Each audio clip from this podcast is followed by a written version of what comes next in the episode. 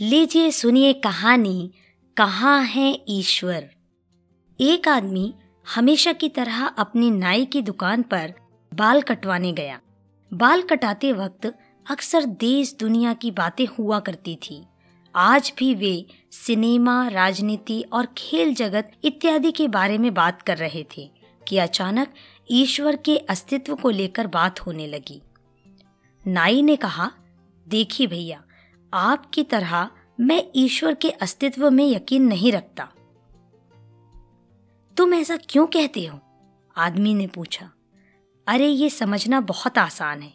बस गली में जाइए और आप समझ जाएँगे कि ईश्वर नहीं है। आप ही बताइए कि अगर ईश्वर होते तो क्या इतने लोग बीमार होते? इतने बच्चे अनाथ होते? अगर ईश्वर होते तो किसी को कोई दर्द, कोई तकलीफ़ नहीं होती।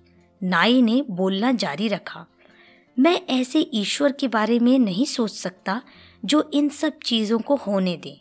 आप ही बताइए, कहाँ है ईश्वर? आदमी एक क्षण के लिए रुका, कुछ सोचा, पर बहस बढ़े ना, इसलिए चुप ही रहा। नाई ने अपना काम खत्म किया और आदमी कुछ सोचते हुए दुकान से बाहर निकला और कुछ दूर जाकर खड़ा हो गया।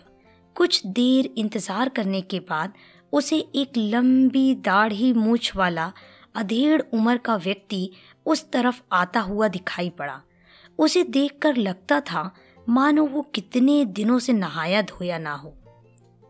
आदमी तुरंत नाई की दुकान में वापस गया और बोला, जानते हो भैया, इस दुनिया में नाई नहीं होते। भला कैसे नहीं होते?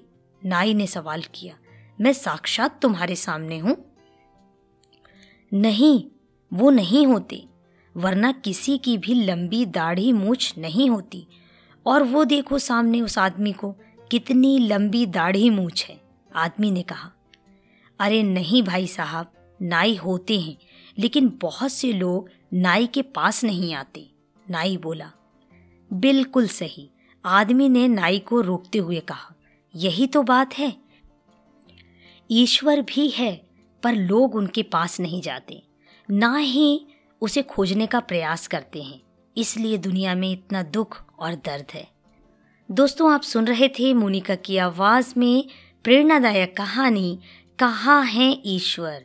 कहानी कैसी लगी आपको? मुझे ज़रूर बताएँ। पसंद आई है तो लाइक करना बिल्कुल ना भूलें। इस पॉडकास्ट पर यदि आप पहली बार कहानी को सुन रहे हैं तो प्लीज़ इसे सब्सक्राइब कर लें ताकि ऐसी सुंदर कहानियाँ आप रोज़ सुन सकें। सुनते रहें कहानी मोनिका की जुबानी।